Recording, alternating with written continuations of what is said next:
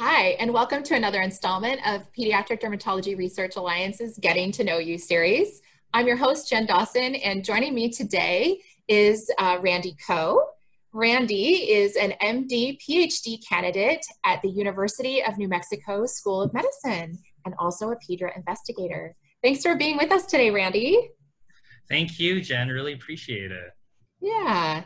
So, Randy, you and I got to get to know each other at PEDRA's conference last year, but it would be great if you could tell everybody a little bit about yourself and how you became interested in uh, pediatric dermatology and research. Yeah, definitely. Um, so, I'm here, I was born here, raised in Albuquerque, New Mexico.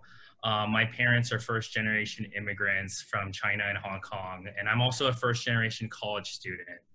And so when uh, so when I think about when I first got interested in dermatology and also this new insight into pediatric dermatology is because when I started shadowing Dr. John Durkin here at the UNM School of Medicine Department of Dermatology, I just saw me in the patients because I suffered from severe cystic acne mm. um, going through high school um, early on in the year and, and um, and in particular, I'm happy to share that like I think Accutane is a miracle um, medicine, and it cleared all of my acne and lifted um, any possible um, depression that I had at that time. I don't think I knew, but I'm pretty sure I did, um, and that's probably what it was. And I just loved what my dermatologist did for me because I had mm-hmm. lost a lot of hope, and I think that after being treated and being seen by a dermatologist that really cared about what I was going through and told me to take that leap. Um, that's how I got interested in dermatology. And I really got in, interested in research um, in undergrad and specifically with dermatology after um, being able to observe some dermatology research in China um, because wow. I've met I met somebody here um, at the Society of Investigative Dermatology conference here in New Mexico mm-hmm. um, back in 2014. And so Professor Zhang had, um, I'd met him here and it was a serendipitous event. I was able to do research and collaborate with them over there. And I continue dermatology research here. What an experience from having your own personal struggles with dermatology and then being inspired by somebody who treated you so well and helped you through those struggles to then doing research in China. I mean, that is so cool. What a journey you've been on so early in your career. So, with all that in mind, what brought you to PEDRA? Yeah, no, so uh, ever since I started here at the UNM School of Medicine, um, I got in touch with Dr. John Durkin from Dr. Amy Smith, and we had been investigating the use of reflectance confocal microscopy um, with pediatric patients, and we found that it really um, is helpful for the tolerance of um, the kids being seen in the dermatology clinic, and it's non-invasive. Um, and and I think when kids get distracted, uh, you could distract them with their own phones or their own toys that they mm-hmm. bring. and so we went and presented that to Society of Pediatric Dermatology in Austin. And I saw your guys' presentation near the end of the conference, and I just loved it. I knew um, I definitely want to be involved, and I thought to myself, um, you know, I wonder if I can get involved as a medical student. And um, Mike Siegel who is the executive director, was just so welcoming. And so I got involved then, and then I even went and saw you guys at Chicago last year. I remember it was so great finally being able to meet you in person in Chicago. And I just from the instant I met you, I could really feel your energy and your passion around pediatric dermatology. So it's been great having you in the network. I know you touched on this a little bit in the in the first question, but what drew you to medicine in the first place? Yeah, I I think that experience that I shared earlier, but not only that, um, a lot of New Mexicans here, and specifically like my dad, um, got me interested in medicine because of his own health problems and going to those um, healthcare appointments. Um, he would, so often like i feel like my dad wouldn't understand what was happening um, to um, for his medical conditions.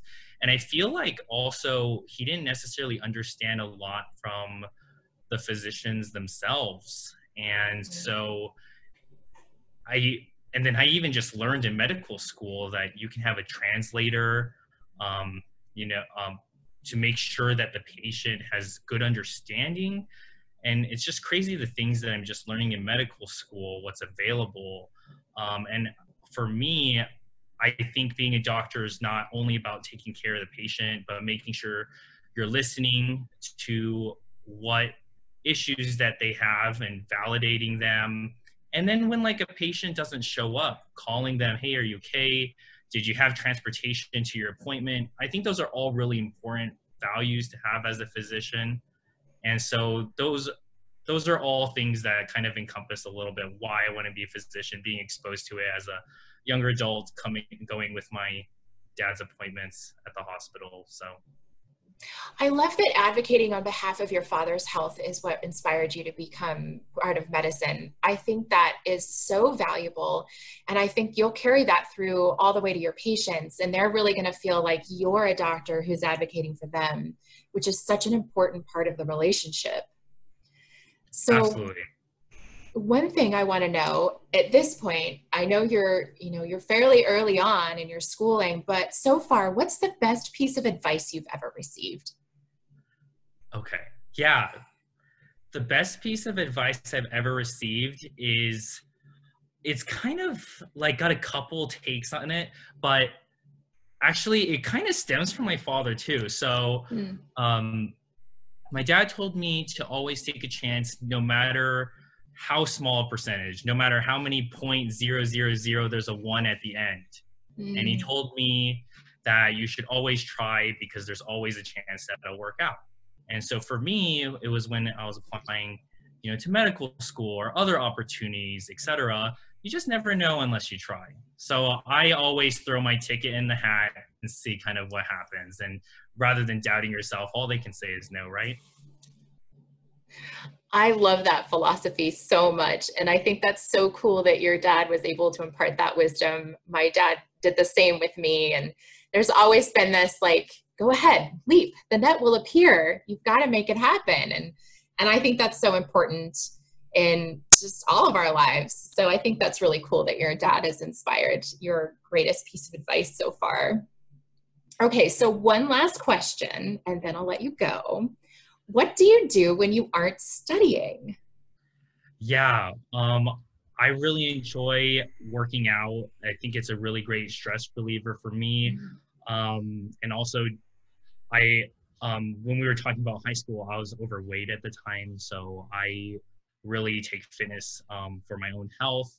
And then also, I really enjoy spending time with my wife and my dog and just with my family in general.